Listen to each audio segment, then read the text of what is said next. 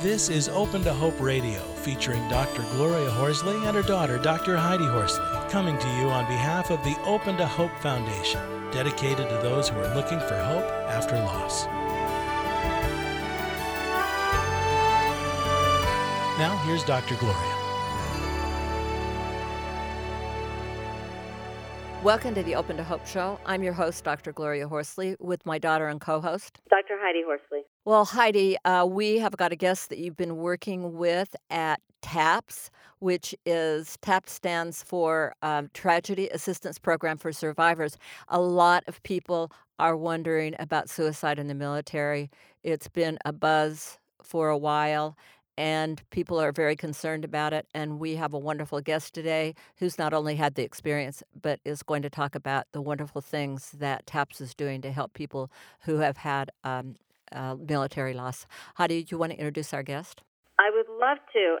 As you said, I've known Kim Ruocco for, for many years now because I do some workshops at TAPS and she works for TAPS and she is an expert on military loss and i'm so we're so glad to have her here. I've wanted to have her on the show for years and i didn't get my act together but now it is so i'm really glad she's here. So i would love to introduce her. Kim Ruocco is a social worker and the manager for suicide outreach and education programs at the tragedy assistance program for survivors of military loss which is also known as taps. In 2005 her husband major john Ruocco a U.S. Marine Corps, a decorated Cobra gunship pilot and the father of their two sons, lost his life to suicide. He returned from a tour in Iraq and 10 weeks later was preparing for a second tour when he died. Welcome to the show, Kim. Thank you. Thank you for having me. Hi, Kim. You know, I know people right now are listening and feeling, wow, this is incredible. I mean, I think it touches everybody's heart because, you know, we so appreciate our military people and the fact that they're willing to go out and serve and put their lives on the line. And then when a tragedy like this happens, it, it you know, it hurts us all. So talk a little bit about your journey and and your husband being in the military and and then taking his own life and then you being able to move on and help other people. I mean, I just think it's an amazing story. Mhm. Yeah, well, you know, I think what people don't really realize is really the sacrifices that military families really um, have for for their lives as well as the service member. So, you know, I I met my husband in college, and he always wanted to be in the Marine Corps, and so we kind of joined the Marine Corps together. Um, went to flight school back in the early '90s, and he got his wings and was a a really really good pilot. Um, we wow. traveled all over the country. Um, you know, with him flying and kind of you know me me trying to work in between. And I had I had gotten my master's in social work before um, we both went to the Marine Corps. So I kind of had um, you know a social worker background and did a little bit of work with you know military families while we were actually active duty. Um, and John you know really had his first loss and his first trauma um, in training in the military which was when we were stationed in North Carolina in the early um, 90s. Um, during that time, there was multiple training accidents in the air wing, um, and John, you know, and I lost a lot of friends. And for for John, that was his first really big loss in his life, and he um, he really didn't know what to do with it, except for just to kind of be a Marine and suck it up and go forward, and not really process it. And I think a lot of his tears did the same. Um, you know, many of them they had. Uh, yes, yep, yeah. You know, he had his he had three uh, helicopter crashes in a row where he lost friends, and with each one, wow. you know, he would he would kind of, you know, go to the funeral. They'd do a very formal ceremony, but then they'd, you know, they'd hop right back into the cockpit the next day, and they really, you know, they would talk about the person that they lost and you know do remembrance through memorials and stuff but no one i ever saw really grieved it you know? I never saw him well, well Kim, i can't imagine talk about it. Yeah is, this is so intense. I can't imagine i mean here john is like you said seeing his friends dying and they were in accidents and then he has to get back in the cockpit and fly. And yes and totally for the families too that. like you know Yes, and for the families too, because we had, you know, many of my friends were now widows at the time, and we mm-hmm. were all young and had young children, and so for me, the fear that the same thing would happen to him also started to bubble up because before that it really wasn't real. It was all very fantastic and it was like a movie and it was, you know, very glamorous in a lot of ways. But when I started to see some of my friends become widows and and see some of the things that my husband was, um, you know, exposed to, it really was, you know, kind of reality started for me then. Um, he also got de- during that during that uh, place where we were stationed there. He also was deployed twice um, during that time to Somalia and to Bosnia. So we had a lot of separations, and we had both of our children while we were stationed there. So when you think about a military family, and you think about just in four years the kind of stressors we had and the kind of um, things that we had to really face and overcome. Um, it really is amazing. I look back to it, you know, like I had both children. He was deployed. He had had multiple losses. I had had multiple losses. We had hurricanes that evacuated us from North Carolina. So that was our first station in the military, and it really started off with an exposure to a lot of um, things, you know, and a lot. Of, it really gave me a real good insight to what our military families are really um, having to struggle with. So you know, that was we we left North Carolina and went um, to Washington D.C. where he was stationed in the Pentagon for a while, um, and he was the rotor wing monitor where he picked the jobs for his peers really. And during that time, um, it was a very stressful job. Um, he started to have some physical pain along with some of the unresolved um, trauma that he had from North Carolina. He had tore his Achilles. He started to have back injuries and stuff that he had had um, you know, he acquired within the military. Um, and so he started to have a combination of, you know, physical pain along with some emotions started to bubble up from his losses in North Carolina. Um, and, you know, we started to talk about getting out of the Marine Corps and moving back home and started to talk a little bit about the strain of military life and what that was, uh, you know, doing to him and kind of, I realized that, you know, he wouldn't, he could not be in the Marine Corps and not give 100%, 100% of the time, but it was taking a real toll on him. Um, and I also started to worry, worry about my little boys who were, you know, like six and eight at the time, and you know, having to move them every couple of years when they'd just get started in a school or just make friends. Um, mm-hmm. So we together started to make a plan, you know, to kind of transition out of the Marine Corps, and we took a job in Oklahoma where he was um, started training a young pilots to fly in T-37s, which are jets. So it was an Air wow. Force exchange. He was uh, an instructor pilot there. He he excelled in that as well. He became he was a senior Marine there. He was a instructor pilot for these young guys who were learning how to fly F-18s and 16s, and those um, it was the first step in those um, trainers. Um, and you know that the reason that we went there was because he was going to get fixed wing time to go to the airlines. You know, get out of the military, move back home mm, to Massachusetts where our family is. Yeah, and um, it seemed to make sense. But then what happened was, mm. um, you know, a, a year or two after we were there, 9/11 happened. Um, mm. And I'll never forget that day. You know, we were he was going in late for work because he was flying that evening, and you know, the news came on with um, on 9/11 with the towers being hit and we both watched that, and he looked at me and he said, "You know, this is going to change everything for us." Um, mm-hmm. And I didn't really realize what a big statement was, that was, but for him, it was a you know a change in in in how he saw everything because now he felt like he had a duty to serve, and he knew that that meant that our country was going to go to war. Um, so he didn't feel right about getting out of the Marine Corps. Yet he had, you know, promised his family that we would move back home. So he kind of tried to make up a plan where he could please everybody, how we could stay in the Marine Corps, how we could, you know, get out and go to the um, airlines, and he could finish training these young guys who were going to be needed, you know, in jets. Um, mm-hmm. And he really tried to do everything. And so many of our so many of our service members are guys and women like this. You know, they they don't think about themselves. You know, they're always last on that. So physically, they're in service all the time, right? All yeah they're just in service all the time and mm-hmm. and feel like they're they're superhuman in some ways you know they don't need rest they right. don't need self care they don't need physical care or psychological care that they can just handle all of it um well, when you're in the Marines, it's the gold standard. It's the when you're in the yeah. Marines, it's the gold standard of the military, and then you put a pilot on that. I mean, that's about as as high as it gets. Yeah, you know, and so. he he took it very seriously. And these guys, for them, mm-hmm. you know, being a pilot, being a marine, really becomes their identity as well as their job.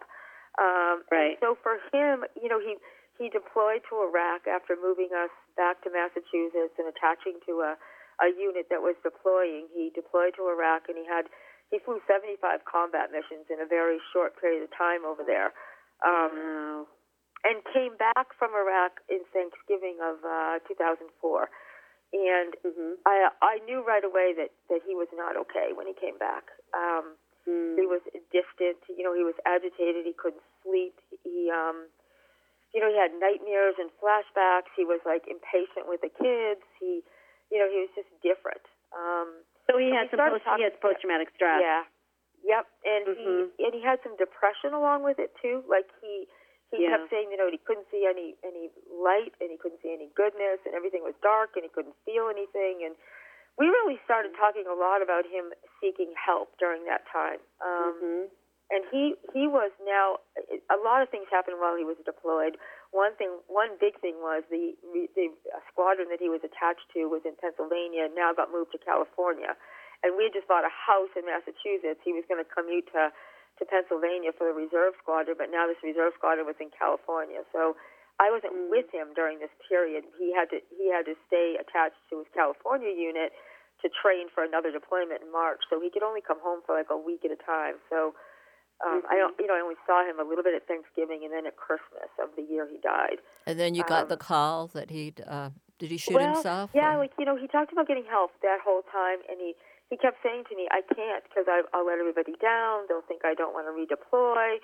It'll I'll lose everything. They'll think I'm a weakling. You know, I'll, no one want to want to follow me. I won't be able to lead." You know, he really had a strong sense that getting help would make him lose everything. Um, it, it's interesting because you know I moved yeah. back. I moved back to New York after 9/11, and it changed my life profoundly too, to work with the fire department. And from California. And so when I came here in New York to work with the fire department, you hear the firefighters saying the same thing, you yeah. know, and, and military uh, yeah. guys and police. I mean, getting help is seen as a sign of weakness, and they have to be there. They don't want to show their guys, their fellow guys that they work with, that they're that they're not up for you know the challenge of defending them and helping them and protecting them. Mm-hmm. And it's actually the opposite. I, you know, if you can get help mm-hmm. and you mm-hmm. can model that and you can get through it and get to the mm-hmm. other side, you're actually a stronger, better leader. But he didn't have any role models for that. You know, he'd never seen. I, I love that you're saying that, Kim, and I think that message yeah. has to be out there even more. Like you're saying yeah. for our for our people on the front lines, especially men, because there is this stigma. But like you said, it takes great strength to to get help. It doesn't mean there's anything wrong. I mean, yes, and you know, I think that's still the biggest battle that we have against um, suicide in the military right now is still the stigma. Um, you know, people.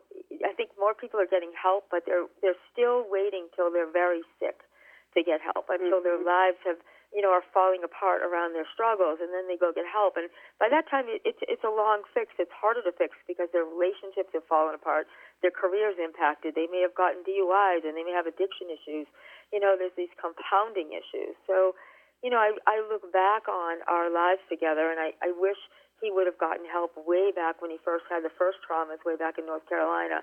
You know, and if he would have been able to process his grief and his trauma from then, found ways to to really, um, you know, talk about those things with not only me but his peers.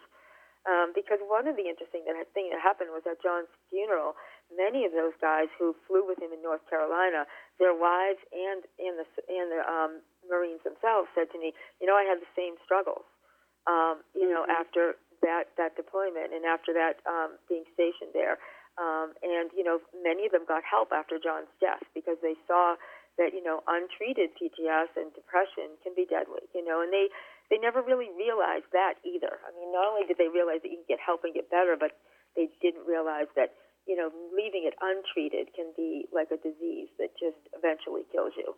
Right. So, what's the number? What's one of the main things that you find helps families after they've had a suicide loss in the military?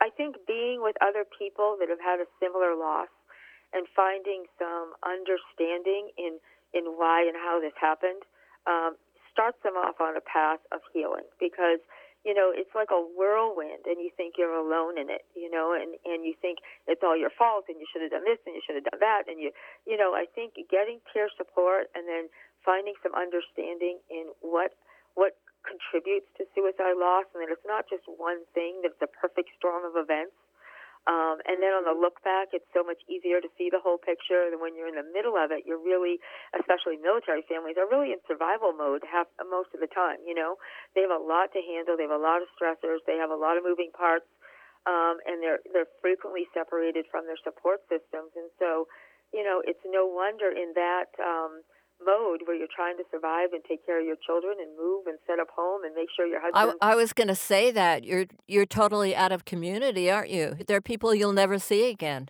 Your neighbors. You have to uh, leave your house. Yes, and the kids have to start at new schools and new, you know, new friends and new jobs and new new uh, sports teams and and new communities. And so, you know, our military families are handling a lot all at one time. So, you know, it's it's very understandable that you know, they get in survival mode and they don't really realize how much, you know, their loved one is suffering or how sick they are or what, or that it's an emergency situation. So, so Kim, I know you provide uh, aftercare programs to military families yes. that have had a loss with suicide. What kind of things do you do in those programs? Mm-hmm. Well, the, the first thing I learned was, you know, I went to TAPS looking for help for my boys. They were eight and ten when my husband died, and so one of the one of the best things that TAPS has is a good grief camp for children.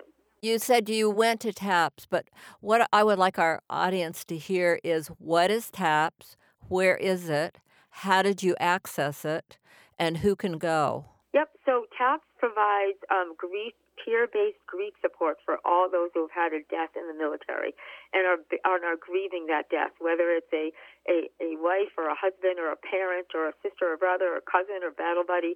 For anybody who's grieving a death in the military, um, they can come to TAPS, and we will provide very comprehensive peer-based support. Within TAPS, I started a program that's specific for suicide loss, and we have very specific programming for those who have lost someone to suicide, and that includes um, a good grief camp with for kids where they're paired with a military member um, and are with other kids who have lost a parent or a brother or sister or somebody they love to suicide. Um, we have peer mentoring for the adults where they talk to another um, survivor who has lost someone in a similar relationship in a similar um, circumstances uh, to suicide. Um, we have retreats and regional events, and we have a suicide survivor seminar every year that, that that focuses specifically on suicide loss, and we tackle things like why did this happen, um, the spiritual challenges, um, post traumatic stress related to the loss itself for the family, um, how to talk to children, how to get children through this kind of trauma. Um, and we join together as peers to find new meaning, new hope, new purpose, and connection in our lives because I really think that those are the four real keys to uh, healing. Now, I have a couple of questions. One is I'm listening to the show. Does my spouse, can it, I mean, I could be male or female, right? It could be my wife who died in, in military service or my husband uh, or a child, right? That died in military service. Okay, my question is do I have to be in, do they have to be in active duty in order to go to TAPS? No, they don't. You know, as long as their death is related to their service, um, then we, we provide care for you. And we do that because there is some differences when your relation when the death is related to their service. For example, if somebody you know has post traumatic stress related to their services, it, it's an injury, and even if they get out of the military and then die a couple years later by suicide, then their their struggles are you know connected to to the um, their service. Um, and you know any anybody any relationship can come in any service. We have um, you know the reserves, the guard, um, and active duty as well. And they can just go to taps.org. Yeah, that's what I wanted to ask you. How would I find it? Taps.org. Yep, taps.org. But we also have a 24 7 care line, which is unusual for organizations. It's answered 24 7 by peers, um, and it's 1 800 959 8277. Um, and you can call 24 7 um, to talk to a peer about your grief or to get support. That's awesome. Now, I, uh, what if I don't have any money? Is there any financial help for the camp or anything? It's um, all of our, our, our, most of our programming is free, um, except for you know um, some small costs for retreats that go on trips and some of our um, some of our uh, bigger events, um, and we have financial um, scholarships for all those who can't afford it. So cost should not be prohibitive for anybody. We we find ways to get them there. Is the major office in Washington D.C.? Is that right? Yes, our main office is in Washington, D.C., but we have um, events, regional events all over the country. We have two to three every single month. Uh, you can find them on taps.org and see when one is going to be closer to you. We also have retreats that are all over the country um, and care groups that meet uh, monthly. So if you go on our website, all that information will be there, and you'll be able to find someone uh, closer to you, or you can just call our 800 number and we can help you find it. All right. Well, Kim, thank you so much for being on the show today and for all the work you've done. Thank you for having me. In the name of your husband, John, and and thank you for all the people that you're helping. Thank you. Yeah, Kim, I just want to add that uh, thank you so much, as my mom said, for everything that you're doing out there for the military families. And I just want to say that John is doing as much in his death as he did in his life to change the world through all the work that you're doing. Thank you so well, much for you. being on our show. Thank you very much. Uh, thanks for listening to our show today, and we hope that if you have any connection with any uh, military families who've had a loss, that you will tell them about this TAPS resource because it's an amazing resource. And uh, I know, Heidi, you present there, right, at times? I do. I do workshops, and I, I'm honored to do them because they are doing so much good for so many out there who really need to find hope after loss. And uh, I thought we ought to say something quickly about Bonnie Carroll. Heidi, do you want to tell our audience who she is? Sure. Bonnie Carroll is the one that founded TAPS, and she is the person that is in charge. I mean, Kim could probably do her justice more than I could, and her husband died, and she does it as a tribute and honor to him. And you know, TAPS has just grown and and become it's just gotten legs of its own because of all the good work that Kim and Bonnie are out there doing. And Bonnie kind of lives, breathes, and sleeps this organization, and she really looks at all the people in TAPS as part of her family. Right. So again. Yep. That's true. so again, if you've had a, mili- uh, a loss connected with the military, please contact TAPS. And thanks for listening to the show. And Heidi and I want to say, if you've lost hope and are feeling discouraged, lean on ours till you find your own. And God bless. You've been listening to Open to Hope Radio hosted by Doctors Gloria and Heidi Horsley.